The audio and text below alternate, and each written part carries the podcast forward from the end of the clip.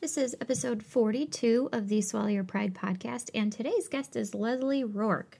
She is originally from Texas, where she completed her undergraduate and graduate training. She has over 20 years of experience working in a variety of settings to include public education, acute care, pediatric and adult outpatient, skilled nursing, and home health. Leslie currently resides in Pittsburgh, Pennsylvania, where she provides outpatient speech therapy services for multiple companies. Her special interests include optimizing nutrition and hydration throughout the various stages of dementia and providing FEES testing. Leslie's career highlights include she is a graduate of ASHA's Leadership Development Program, a recipient of multiple ACE Awards, an offsite clinical instructor for the University of Pittsburgh, a certified dementia practitioner, and a board-certified specialist in swallowing and swallowing disorders. Just a quick disclaimer that all statements and opinions expressed in this episode do not reflect on the organizations associated with the speakers and are their own opinions solely.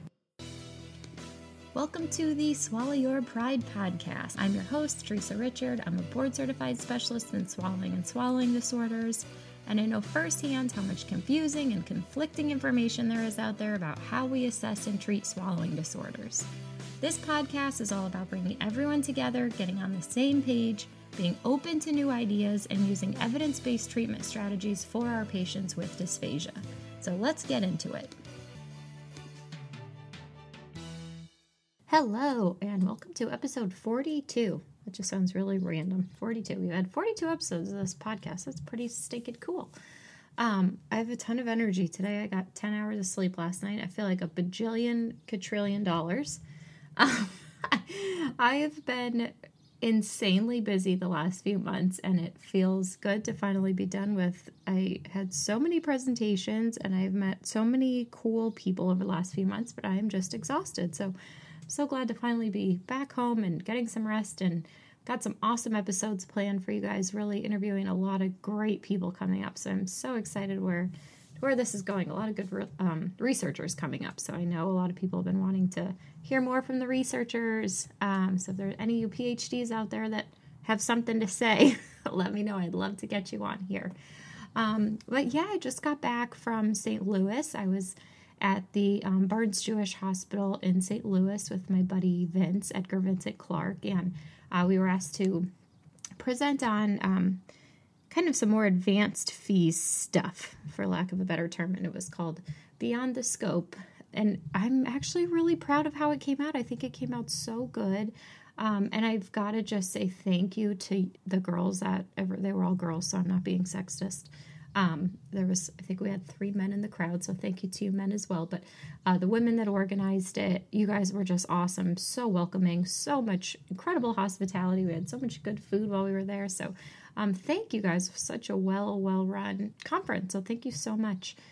And yeah, I'm just really proud of how that came out. I'm really proud of me and my buddy for throwing all of that together, but now that I'm back home, it's time to embark on some other projects. And last week, we also did our first webinar with the Medical SLP Solution that was offered for ASHA CEU. So we had Miss Esophageal Queen Julie Huffman.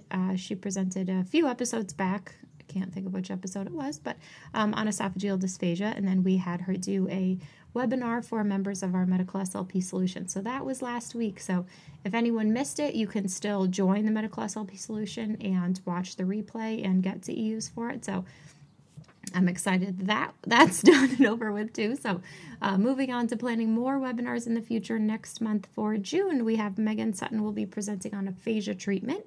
In July, we have Dr. Jamie Fisher talking about trachs, and then in August, Dr. Kate Krival is going to talk about some voice therapy for us to do in skilled nursing. So I know a lot of times it seems like voice and swallowing are two separate settings almost, which they're so much combined, and Kate reminds me of that often.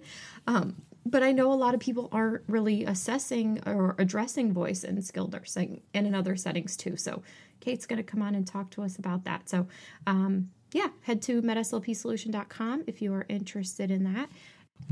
And I just wanted to mention quick all the weekly resources that we have coming out in the Medical SLP Solution. A lot of them have been dysphagia, kind of taking case history, cranial nerves, really how to do a thorough clinical swallow exam. That was all really just setting the ground in the beginning, and now we're expanding into a lot more fun topics. Not a lot more fun, they're all fun, but different topics. And we've actually started talking about how to take a case history and how to assess for cognitive communication disorder. So I know a lot of people have been asking for more help with cognition, and help is on the way, my friends. Help is here. So that was what our resource was last week, and we've got probably a few more coming. I know we do have a few more coming, but and then we also have some more information coming about trach. So the next few resources are going to be about speaking valves and what they can do for both speech and swallowing, because we also have that swallowing component that we work with people.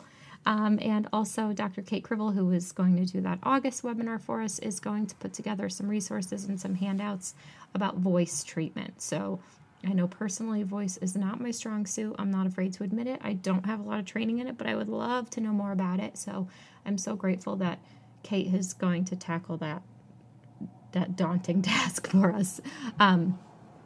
So all of those webinars that are coming up, the webinars are always free to all Medical SLP Solution members, and they will be all registered for ASHA CEU. So head to medslpsolution.com to get signed up. And I'm so excited for this episode. This is Leslie Rourke. She's from Pittsburgh, and I had the pleasure of meeting Leslie a few months back at one of Dr. Eric Blicker's FEES training courses. And, you know, when you just meet somebody that you can just tell is so passionate about what they do and passionate about dysphagia and passionate about FEES. And, you know, Leslie was just such a talent, such a joy to meet that day. And so, yeah, her passion is dementia other than FEES and dysphagia. But so this was such a good topic, because I know so many of you have been asking for more information about dementia, because it's just such an interesting condition. And, you know, it's not, we don't treat it the same, not that we should treat any of our patients the same, but it really is a whole different animal than, you know, stroke or brain injury. So I was really happy that Leslie is going to tackle this topic for us today. So today we are talking all about the assessment of dysphagia with dementia patients. And then next week we will tackle the treatment portion. So I hope everybody enjoys this episode. This week's episode is brought to you by the Medical SLP Solution Monthly Membership. What would it feel like if every week delivered right to you were resources that included videos and handouts about topics that affect the way we treat our patients every day? Well, that is exactly what the Medical SLP Solution Membership is. Every week we send you a 2 to 3 page handout including an intro, why, how, and instructions about topics chosen by the members, including dysphagia, aphasia, dysarthria, pediatric swallowing, voice, just to name a few. They are all blind peer-reviewed by university professors because, well, we don't know the research as well as they do. And the professors also usually add in some recommended readings if you want to dive further into that topic. I also record about a 10-minute video of that topic, so if you don't want to waste trees or if you don't have time to read, just get your weekly 10-minute topic in on the way to work. Some of the topics that we've covered include how to do a cranial nerve assessment, lab values that the medical SLP should be aware of, how drugs can affect dysphagia, how to complete oral care, the neural control of swallowing, infant-driven feeding. So lots of great topics that we've already covered. And our members also have access to an exclusive private Facebook group or private forum where you can post anonymously if you would like, which is run by experts in various areas of the field ready to answer your difficult patient questions. And if you don't have time to check social media or check the forum, no sweat.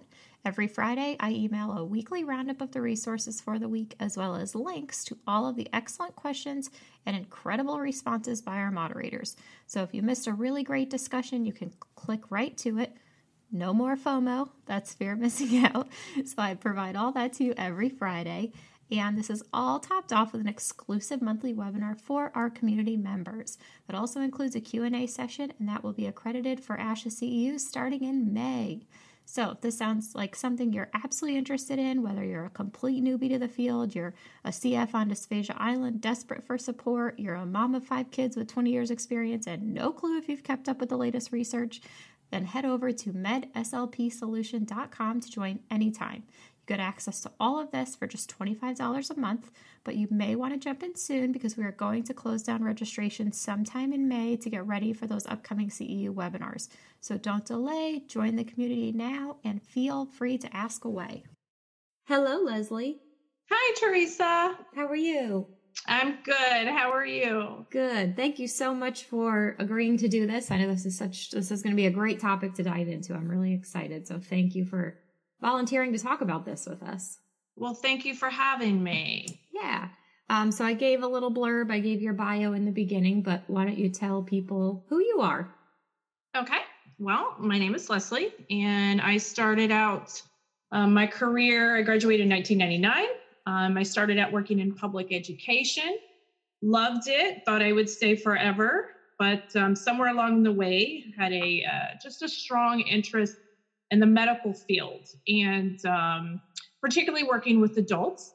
And so I transitioned I was an assistant in speech pathology for about 4 years. Oh, cool. While I was getting my grad. I was one of the first assistants, Garland, Texas, where I'm from, and did that all the way through graduate school and did my CFY in public education, then worked with kids for a few years after that. Then I had my kids, took a couple years off. And then I thought, you know what? I think I want to transition to adults. And I did. I never looked back. Loved it. I've worked in pretty much every setting out there: acute care, outpatient, home health, private practice, and loved them all. And, but as time went on, got a particular interest in dysphagia, and particularly with the dementia population. So over the past couple of years, I've become certified in dementia, and then also board certified specialist in swallowing. Yes. So, and recently, that's great. I love hearing the stories of how people's careers evolved, you know, and I think sometimes you talk to the SLP assistants. I know a few, and they're like, I could never go back to grad school and make it work. You know, it's like, you can, like, you so can. Yeah. Yeah. Yeah. Well, awesome. So, and I recently met you because you're diving into the FEES world. So we're happy to have you. Thank you. I'm so happy to be here. Yes. I love FEES. Always been a huge fan, big supporter of instrumental testing in every setting that I've been in. I think it's critical. I personally have not done modifieds myself, but I got into the FEES world and love it. And so I do it right now in outpatient in a hospital. And then also we'll be transitioning to mobile FEES. Yay. I've already started that transition, but we'll be doing full-time FEES this summer. Awesome. Carolina Beach. So very excited. Yes, I know they're happy to have you. So glad that all worked out. So it did. Thank you. Yeah. All right. So let's dive into it. I know this is a super, it's not controversial because it's not controversial, but I guess misunderstood. You know, I think there's a lot of theories and thoughts about how we treat dysphagia in the dementia population, and kind of the more we've learned, a lot more research and a lot more education, it's really not saying we've been doing things wrong, but you know, once we know better, we do better, right? So right. All right. So I guess, you know, go ahead, Leslie, where should we start with this conversation? So as we kind of talked briefly, you know, each thing that we may cover today, we could spend hours on just that topic. We could spend forever on talking about feeding tubes and end-of-life care, particularly with the dementia population. We could spend time, you know, with assessment, treatment. But I think what my goal today is just to get people out there thinking and about this, because the dementia population is huge, huge, huge out there. And I, you know, as I said in my opening, I've worked in every setting. And there has not been a setting where I have not come across a dementia patient, in multiple in every setting. So, and I've also found that it doesn't matter whether somebody is a nursing assistant, physician, nurse, social worker. If you're working with adults in the medical field, you're going to work with dementia. One of the statistics that I read recently is 1 in 3 seniors dies with Alzheimer's or another dementia. So that is huge. And so we are all going to come across it.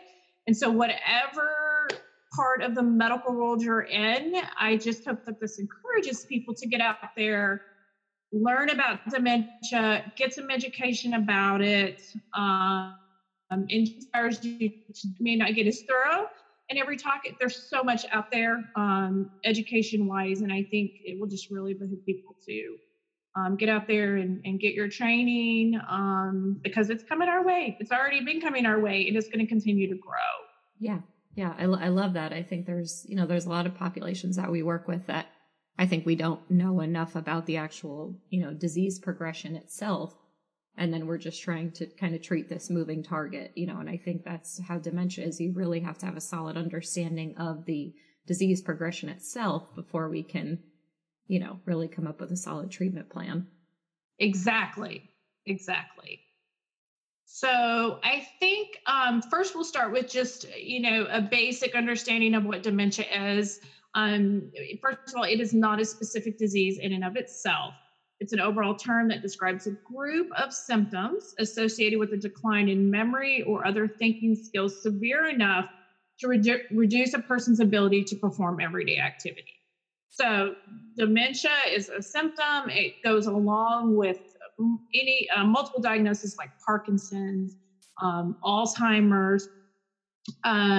There's various ways dementia, you can get it, a progressive dementia, which would be in Alzheimer's. There's also acute dementia, which would be your vascular from stroke. So having a basic understanding of the dementia that you're dealing with when you approach a patient and you know that patient has dementia, educate yourself and understand what type of dementia. Is it progressive? Is it acute? Sometimes you may be the first one to even notice that a patient has dementia. I had a patient that was referred to me from a neurologist that was referred to me for concussion management. And indeed, he did have concussions, multiple concussions from multiple car accidents several years ago. But he and his wife had never been given the D word. I would call it the D word for dementia. And at the time, I had a graduate student. And after we did our assessment, and this particular patient of mine was brilliant. He had multiple master's degrees. He was a professor. So I kind of knew what I was going to be getting myself into, because after I did my testing and I did my staging, we'll talk about that a little bit on the global deterioration scale. We came across that he was definitely presenting with signs of dementia, even though he had been diagnosed. So my graduate student said, "Oh my gosh, he didn't, he's a professor." I said, "We have to approach this very delicately." And it took about 6 months for him to finally get the diagnosis of dementia. But I continued to work with him during that time. I still work with him as he and his wife have come to the acceptance, I guess, of dementia, the dementia diagnosis. But that's an example of somebody that came in that did not have the diagnosis. I was the first one to recognize it. I did my testing. I referred him to neuro. They did their testing. And in time, we all came on the same page. Now he's got a great treatment plan. I follow him as he progresses through the stages. And it's been a learning experience. It's been a good thing. I think what you just said is so important. I think so many times we are the first person. We are kind of the first line of defense, basically, to suspect something, So that's why I think it's so important for us to really understand these different, like you said, this isn't a disease, but these different conditions that our patients present with, so that we can get them, off to the appropriate specialists and get them the right help. So, and sometimes even in acute care, you think, I'm not working in skilled nursing or outpatient, but that patient may fall at home and may have been falling. And now he's in the ER, and now you're seeing him for cognitive, and you have to maybe put the pieces together and be the first one to approach that physician and say, "Hey, I think this was related to a cognitive related dementia. Can we get the testing rolling?" And then you can get that intervention started and get the family on board. So very, very, that's why it's so important, no matter what setting, to have an understanding, a basic understanding of dementia and be able to spot it. So with that, I guess we can talk about a little bit about the importance of staging a patient, particularly in skilled nursing and outpatient. You may not get that opportunity as much in more of an acute care setting, but understanding the global deterioration scale, and before we can really talk about an assessment and treatment, we have to understand what stage that patient is in. I worked in skilled nursing for years, and I've had patients in all stages. They typically show up in the skilled nursing setting when they're about a 4. And that's when you're going to start seeing the falls at home, forgetting to go to their appointments. They're just forgetting things a little bit more, maybe forgetting to turn the stove off. Falls are happening, forgetting their medications. They end up in the hospital, then maybe a broken hip, and then they end up in skilled nursing. And then as you start diving into a little bit with the family, they're like, well, you know, Grandpa's fallen several times over the past month, and I remember now he can't remember his medication. Well, then we're going to start. But that gives me a good starting point. I know, okay, this is about the stage we're at. So this is where I'm going to start my testing. Now, with swallowing, it's important to really understand what stage, because if you have a patient in stage 3 or 4, which like I said, that's more of the earlier stages in the global deterioration scale, you know this patient's going to follow commands. You're going to be able to get a typical bedside assessment probably for the most part. On the other hand, if you have a patient that presents 5, 6, they may not be able to follow his commands as well. So that's going to change your assessment. Okay, so given just a quick definition of the global deterioration scale. So what is it? It provides caregivers an overview of the stages of cognitive function for those suffering from a primary degenerative dementia, such as Alzheimer's disease. It is broken down into 7 stages. Stages 1 through 3 are pre-dementia stages. So this is when maybe the person, like I said, is starting to forget appointments, can't quite keep up with the daily tasks going on, managing multiple different things. And so the patient that I was talking about earlier that came to me for concussion management, he was at like a high 3, low 4. So just really struggling with keeping up with being a professor and the house duties, and really even having some breakdown in communication at that point. Stages 4 through 7 are the dementia stages.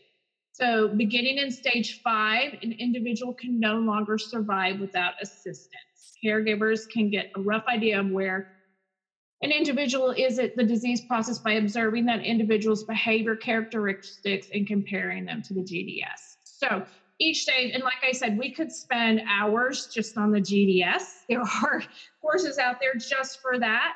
You can certainly look it up in line. I think I gave you a copy of the global deterioration that anybody who's not familiar with that can go to and get. And I, again, no matter what setting you're in, print that off, have it with you, keep it on your clipboard. So when you're going into a patient and you start communicating, you're thinking something's off here, you can start looking at that and getting an idea. Maybe, you know, we're starting to get an idea of where the patient is in this stage. Yeah, we'll link all that up in the show notes. So yeah. So like I said, the patient that I had came to me about a 3, 4. That was a couple years ago. He's now about a high 4, low 5. Okay. Yeah. So each stage has a certain amount of time that's at, you know, the average expectancy. So you might be in stage 4 for 3 years, and then progress to 5, and it might be a 1.5 to 2 years. So we can move on to assessment now. Yeah. Of dementia. So once you have an understanding of what phase they're in, what stage they're in on the GDS, then we're going to go into talk about assessment. So you know what stage they're in. And so there are ways you're going to be evaluating dysphagia, just like you are with anybody else. But I think what makes the dementia population so different is the fact, number one, that it is a progressive disease. So you're going to be reevaluating this patient if they stay with you, particularly in skilled nursing. I would have, you know, the quote unquote repeat offenders that I would come in. They might be a stage 4. I'd get them, you know, where they were safe and efficient with swallowing. And that's my goal with each phase, keeping them safe and efficient as possible as they progress through each stage on the global deterioration scale with their dementia. So I might evaluate their dysphagia to stage 4, get them safe and efficient, do all my education with the caregivers, discharge them, and then it's inevitable. About a year later, hey, Mr. So-and-so is not chewing as well anymore, not doing well with their medications, I have to reevaluate them again.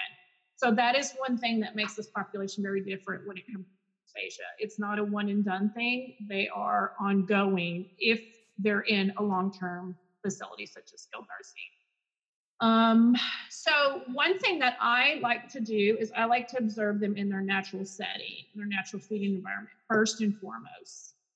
And like a lot of what we're going to talk about today is probably going to be a little bit more relevant when it comes to evaluating dysphagia in skilled nursing and out. Okay. So you're going to observe them in their natural environment, because I like to get an idea of what's going on. You know, when a nurse comes and says, so-and-so, you know, is not swallowing their pills. I think they have a swallowing problem. Or, you know, they're not chewing. Everything's coming out of their mouth. I want to get an idea of what's going on in the natural environment. So that's the first thing I do. After the chart review, is I go, I do the chart review, get all that. I've done my little interviews with the nurses or whoever's referred the patient. Now I want to observe that patient and see what's going on, what kind of environment they're in. And that's going to be critical as well. What's the lighting like? You know, people with dementia, they respond differently to lighting and sounds and noises. I think someone mentioned that to me recently about the lighting, and I had no idea about that. And then when I saw your notes come through, I was like, what the heck? So yeah, I'm so glad we're having this conversation, because that was something that I didn't know about either. So yes. So I had a patient referred to me a few years ago when I was working in skilled nursing, and the nurse had approached my director and said, you know, this patient has swallowing problems. He's not swallowing his pills, you know. And so, of course, speech gets the referral and my chart review and talked to the nurse. I said, okay. So I thought, well, I'm just going to come watch him during pill time and see what's going on. So sure enough, I go in there and he's getting pills in the middle of the hall. There's all this noise, screaming. It's a memory care place, you know, things going down the hall, loud sounds. And the nurse is just kind of trying to shove the spoon in the mouth, like, swallow, swallow, swallow, get it in there, you can do it. And, you know, that was never going to happen for this gentleman. It wasn't her fault, but it's just she had not been trained on how to provide medication, nutrition, hydration to a dementia patient. So my approach with her, that particular situation, he could swallow pills, but we had to adjust the way it was presenting. We had to train on the behavior of the patient, train her, and then we got him to where he was swallowing his pills. So observing in the natural environment is so important. It is, yes. Dementia, just because they have dementia does not mean they do not have preferences. They don't have likes and dislikes. They do. So very, very important to observe them in their natural setting and take notes, get an idea of what's going on. What's the lighting like? Is there music? Is there not music? Who are they sitting next to? Maybe they don't like that person. What about their food? Okay, have we all seen the pureed globs on the plate? Yeah. That aren't in little nice little gelled sections, you know, they're just kind of all thrown together. Well, for one, that would not be very appetizing, but yet we expect. So when we make that recommendation for pureed food, we expect, oh, they're going to love it because they have dementia. They're going to eat it. And then we're like shoving the food in the puree in their mouth. Yeah. So I take note of all of that. I once had I had a supervisor tell me that patients with dementia don't recognize pureed food. And I was like, okay, that's interesting. And, you know, obviously I think, you know, now it's a little more complicated than just that blanket statement, but it got me thinking like, oh, hey, crap. Like I'm just putting, you know, in my younger years, yes, I would just put someone on a diet without doing the full evaluation or thinking of all the factors that may be involved. So I think kind of hearing that really made me think, oh crap, you know, what I'm doing really can be impacting the reason that they're not eating or drinking. Right. And I've done that when I think about my early years, especially when I transitioned from public schools to, you know, those early years, I just cringe sometimes, you know, and there's a lot of like guilt and I got to forgive myself for what I didn't know. Right. And think about, man, you know, what if I had done this or would have done that? But, you know, when we know better, we do better. Yeah, absolutely. But I hope about this podcast today is just getting people thinking in a different way. So pureed, yes, when we make that recommendation for pureed and honey thick, we really have to think about what is that going to do to this patient? And just because they have dementia doesn't necessarily mean. And understanding the stage, when they're at a 6, 7, they're probably not going to recognize the dementia, but they can still taste. Maybe they don't like it. They don't know it's pureed, but it's in their mouth and they know, hey, I don't like this. It's coming back out. So we really have to evaluate them and, you know, evaluating the family members too. You know, what kinds of foods do they like? Culture is huge, you know, Asian, Indian, what culture are they? What kinds of foods did they eat before? You know, if they're, you know, a different culture, you know, Hispanic, I worked in San Antonio for several years, about 8 years, and that's a big Hispanic population and love tortillas and those kinds of foods. And then you give them this mashed potatoes and pureed stuff, you know, no. So culture, that's again, a whole nother subject for another day, but it is important to know your patient, to interview their family, understand what they liked, do your assessment in their natural feeding environment. And then if they're appropriate, you're going to go ahead and do your bedside evaluation. And again, what stage they're on is going to depend on how much you can do that. I love it when I was working in skilled nursing, my grad students would come in, you know, with guns blazing, with their little toolkit. Yeah. I'm going to do my oral mech exam, and they have their tongue depressors and their flashlights, and I just kind of giggle. I'm like, okay, let's go. Yeah. We're talking about, you know, on the later stages of stage 5, 6, maybe a 7, and they're ready to go. And then they, okay, open your mouth, and nothing happens. I just look at them like, we're not going to open their mouth. So what are we going to do at that point? And every patient is unique in their own way. Absolutely. So we can probably get them to open their mouth, maybe not at a stage 7 when we're at the very end, but we have to figure out how to get them open their mouth. So that is where dementia differs from other areas like stroke, even traumatic brain injury. They can open their mouth most of the time with dementia. It's figuring out how to do that. Here's an example. So I got called in a couple of weeks ago, home health, to do an evaluation of a patient who had a choking episode and went to the hospital. That's their protocol. So they got the food ejected. Patient was fine. They went to the hospital. They came back. So then I got the call, you know, can you come evaluate this patient? We know they're towards the end stage dementia, but we're wondering if they need to be hospiced or not. Can they eat and chew? Can she eat and chew and swallow well?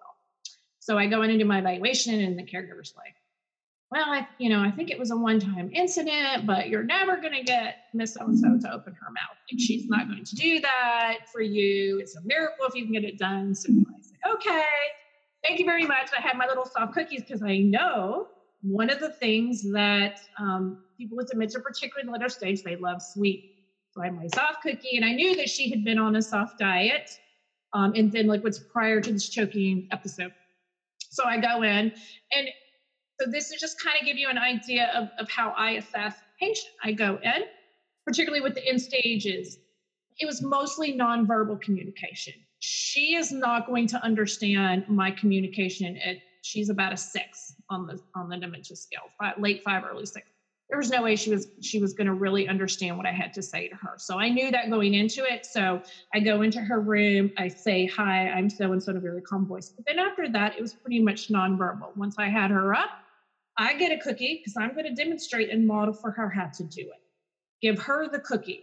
I'm not talking, telling her what to do. I put the cookie up to my mouth. She puts the cookie up to her mouth. And now we're eating third. It was very simple, easy. I modeled for her what to do.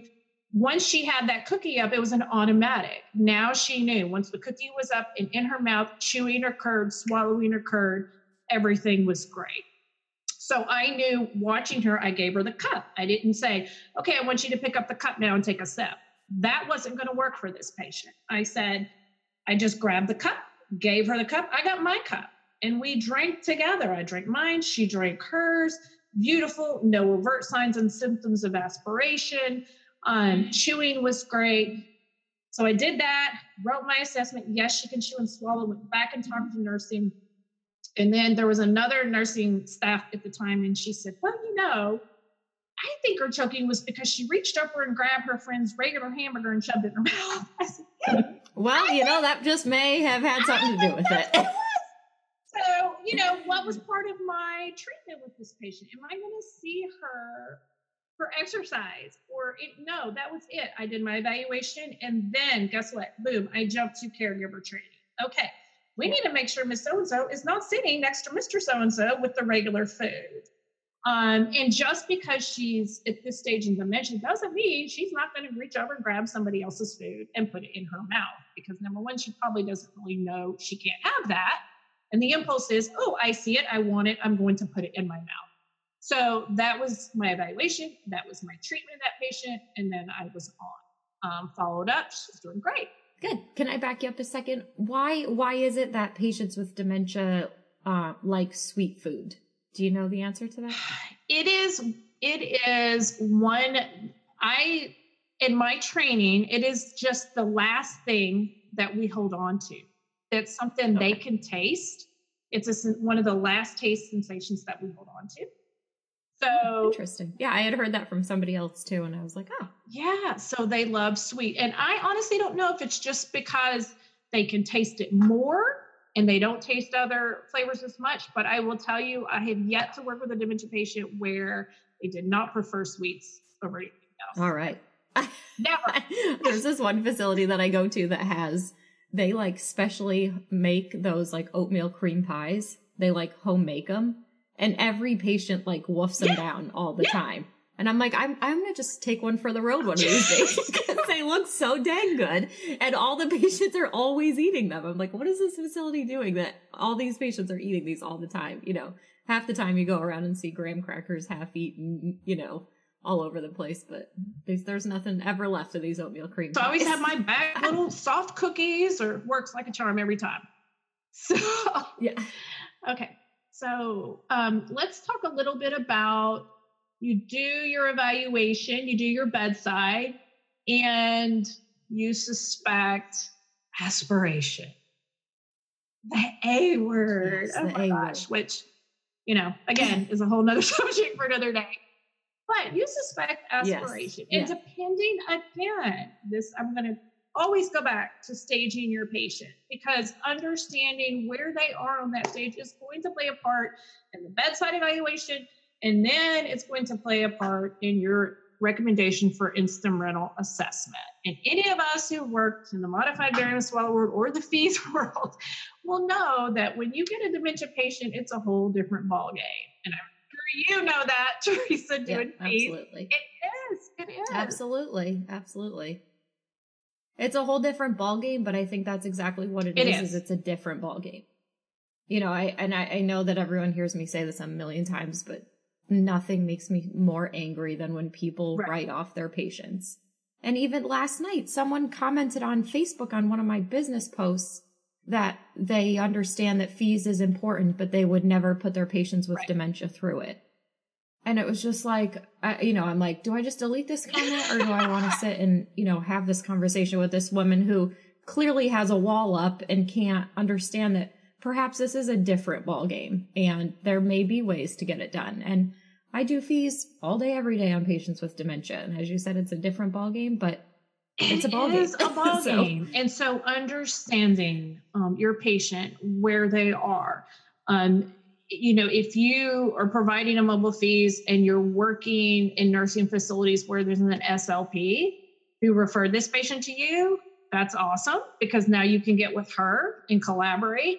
But that may not be the case. You may be the first one, you know, on your caseload in acute care, where now you're like, okay, I need to refer this patient, have them modified. So what do you do? So understanding where they are on the stage, and then understanding, you know, not every dementia patient is going to be appropriate for modified. Not every dementia patient is going to be appropriate for FEES.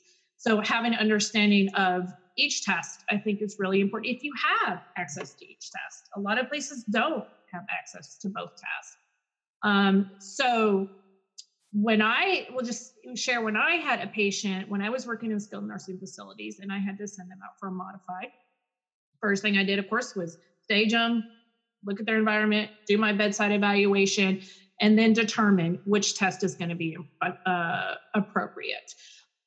Can they follow commands to participate in the test? That's going to be very important, because if they can't follow commands and you send them for a modified, it may not be successful. You know, if the SLP has an understanding of dementia, she has the time, but this patient might require 10 minutes of coaching to participate in the exam. And I'm at first, when I first got into the FEES world, I was one of those leery about FEES with the dementia, because I'm thinking, I don't know. And then I went to my training in Nashville with Michelle Ashford and followed her around for a week and really was impressed with how she just knew and got these patients with dementia, even a stage 7. I about died. How is this possible? How are we doing it? And you know, what was amazing is we did the FEES test on this stage 7 dementia patient, and I could not believe she actually had a fairly normal swallow. We recommended soft food. That's, you know what, that's what I find. Yeah. And I even recently had a medical director of a facility call me in to see her personal friend. And she said, you know, this has been a family friend, you know, really advanced age. There's close to 100. And she said, I just hate to see her in this condition, but I just don't really think she's having issues with aspiration.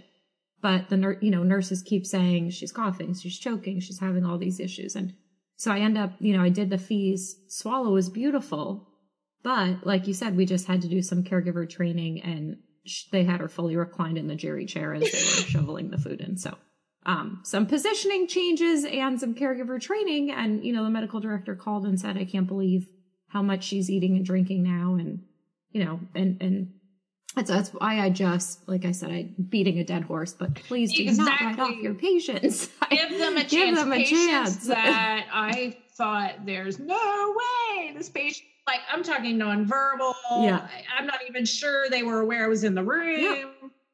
And then nurses feeding that patient. They are feeding that patient. I'm not talking about an MPO patient. We're talking about somebody who's getting 3 meals a day, every day. Right. And I'm thinking, how is this even happening?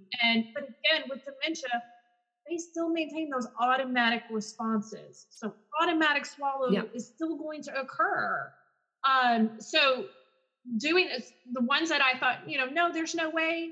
Beautiful swallows. And then I will tell you, the harder ones are your 4s, your stage, your middle, you know, those early stages, not the pre-dementia, that early 4, maybe 4 to early stage 5. Those are going to be the hardest, because those are the ones that have awareness of what you're doing. Yeah. And they still have pretty good sensation. So they know enough to understand, oh, I don't like this. So those might be the more challenging when it comes to fees. Maybe those are the ones you said for modified. Yeah. And that's usually what I say is, some of those advanced ones have no sensation at all, exactly. You know? So it's like, I get the scope in, you know, and even their caregivers, like, I can't believe they're tolerating it. And it's like, I don't think they realize that it's even in, you know, they barely have that sensation. But, you know, like you said, the more challenging ones, like the 4s, those are the ones that I really make sure we have someone that, you know, whether it's a CNA or a family member, someone that they do, you know, still recognize and that they, you know, can communicate with. Those are usually the ones that I really make sure we have someone else there to kind of help me coach them. Right. Exactly. So of course, with this dementia, with this population, you're going to do your instrumental assessment if it's needed, in any way possible. There may be those cases though, where you just cannot, you can't get them to modified, or, you know, you don't have fees accessible. I think in those cases, you have to just use your clinical judgment, everything that you have acquired and understanding about dysphagia, and particularly with dementia. You know, the patient that I gave an example on earlier, where I got called into the nursing facility. It was like a personal care facility, so they didn't have an SLP on site. So each one of these residents are personal care. There was no way they didn't have fees in the building. There was no way this patient would participate in a modified. Okay. So I had to go in there and use every ounce of knowledge that I have in understanding dementia and dysphagia, do my clinical bedside. Fortunately, in that case, we got everything. I saw her with liquids. I saw her with solids, was able to make recommendations, and she's doing great. So obviously the best case scenario is that we want to get that instrumental assessment when at all possible, just like with anything else, stroke, traumatic brain injury, anything else. Dementia is no different with that. And just a quick thank you to our sponsor, EndoHD. They are a true high-definition endoscopy system created specifically for SLPs by an SLP for conducting FEES studies. They combine cutting-edge technology with clinician-inspired devices and phenomenal customer service to make some of the best imaging devices in the country. With fully automated archiving with zero downtime, intuitive software with one-touch recording, immediate FEES study review with a very easy-to-operate FEES equipment. If you're interested in learning more, www.ndohd.com/contact to discuss your specific fee system requirements, pricing, or to request a live product demo. But I think, going back again, what does make a difference is understanding that sometimes it's not dysphagia, it's just behavior, and understanding that you may get called in for a dysphagia evaluation, but it may be they don't like that food. They don't like their environment, maybe the way the nurse is presenting it. So sometimes we have to go in, with an open mind and look at all of those areas to determine, is it truly dysphagia? Yep. Or is it more of a communication, cognitive behavior breakdown that we need? So are we still involved at that point? In my opinion, yes, because our jobs, we're the experts on getting nutrition and hydration into this patient. So we don't just stop as we say, no, it's not dysphagia, it's a cognitive. So maybe we need to do some cognitive training. Maybe we need to do some caregiver training because the goal is to get this patient to eat. Okay, they can swallow. They don't have dysphagia, or maybe they just have mild dysphagia. So how are we going to optimize that nutrition and hydration? What do we need to do? We don't just stop after evaluations with this population. We have to continue going forward.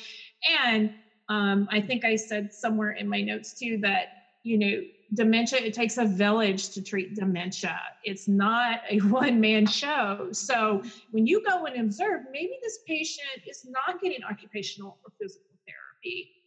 So maybe it's a positioning issue. I've had multiple patients where it was just as much of a positioning issue as it was dysphagia. So collaborating with your OT, maybe it's the utensils that the patient's using. Because one of the things when I worked in skilled nursing was weight loss. Oh, Mr. Jones has a 10-pound weight loss in 4 weeks. That's dysphagia. Yep. What's going on? You know what I'm saying? Yep. And it wasn't really dysphagia. It was, he can't reach the utensils because the table's too high, or look at him in his wheelchair, or maybe it takes him an hour to eat and he's only got 15 minutes because we need to hurry and get that patient fed and get on to the next one. So collaborating with your OTs, collaborating with nurses, physicians, PTs, social workers, everybody on board. And if you're the first one, which I have been many times, to suspect dementia, it's important to get everybody on board and get that team going, do your assessment, do your evaluation, but then also collaborate. Yeah, I love that. So let's talk. We don't want to talk too much about feeding tubes because that's okay. We can. That's a whole other can of worms, but because it is something that does come up. I would say just about with every dementia patient at some point, if a patient has progressive dementia, it is going to progress, hence progressive. And so that patient is going to eventually get to that stage 7. Yeah. They're going to get to that place where they don't accept food anymore. Yep. They're not swallowing safely. So the conversation is inevitably going to come up about feeding tube. I will say 12 years ago when I started out this, sadly, it was like aspirating, not eating, feeding tube. Right. I was kind of coming in on the tail end of that. And I remember wheeling my patients on because I'm from Texas and we have mobile modifieds. Yep. So that's where I kind of got my early instrumental training and observing those. And it was really great because I could collaborate just like FEES Mobile does. And I'd wheel my patient on. And it was usually one of two things. Either they wouldn't eat at all, okay, or they would get it in their mouth and then they would aspirate. And then it was like, okay, NPO, feeding tube. Yeah. Particularly on Friday afternoon. Yep, NPO, feeding tube. You know what I'm saying? Yep. that just, when I think about that, it just makes me so sad thinking about all of those patients and what the research suggests now with feeding tube, and that it does not particularly, I will just focus on the dementia population, research does not support that it extends life. In fact, it could harm the patient. Yep. I know we had Dan Weinstein was on episode 5, I believe, and he discussed this at length. And I know so many people were like, what? And I think it's like within 6 months, a patient with dementia with a feeding tube, that's the life expectancy. Yes. Yeah, yes. It's crazy. Yeah. Well, yes. Reviewing what, you know, the research related to the feeding tubes and dementia, information that I found, studies have shown that tube feedings do not prevent aspiration. In some cases, may increase aspiration. Yeah. And we know that from, I know you've had speakers on here. We've talked about that. Of course, I love Dan Weinstein and, of course, Dr. Ashford and the 3 hours of aspiration. Yes. And then the belief that withholding food and hydration causes suffering is not supported by research. And I think that is critical when we're talking about dementia. You as an SLP are going to be part of a team. And again, whatever setting you're in, but particularly in the skilled nursing, assisted living, outpatient, where a family member is going to probably approach you at some point and say, oh, my mom is starving. She's not eating. We need to get that in. And so it's really more about them than it is the patient. As the body begins to shut down, that patient with dementia is not sensing hunger, is not sensing thirst. They're losing sensation. So they're not suffering, but the family member thinks they're suffering, you know? And so what do you do at that point? You know, they're not eating enough to sustain weight, or B, they're aspirating and it's not safe anymore. So what do you do?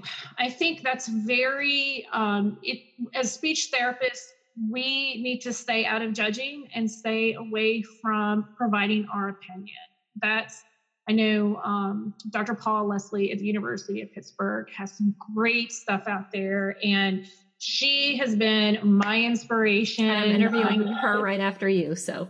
Oh, I love her! I've done some offsite clinical instructors for graduate students at University of Pittsburgh, and so I've seen her on occasion at Grand Rounds, and wow. Yeah. Gee, just so smart. And so I'm not even going to do her justice by talking about her stuff probably, but she's very passionate about in-stage and feeding tubes and has a really strong opinion about what the SLP's role, what's in our scope of practice. And what I've taken from her and then also from my clinical experience, I just think we need to keep judging out of it. We need to keep our opinions out of it. Our job is to provide recommendations based on a comprehensive evaluation, evidence-based practice, and leave it for the team. We are one component of a team. Yep. Now, back in my day, early days, you know, the SLP had a lot more control in recommending NPO, whether it was a modified or FEES.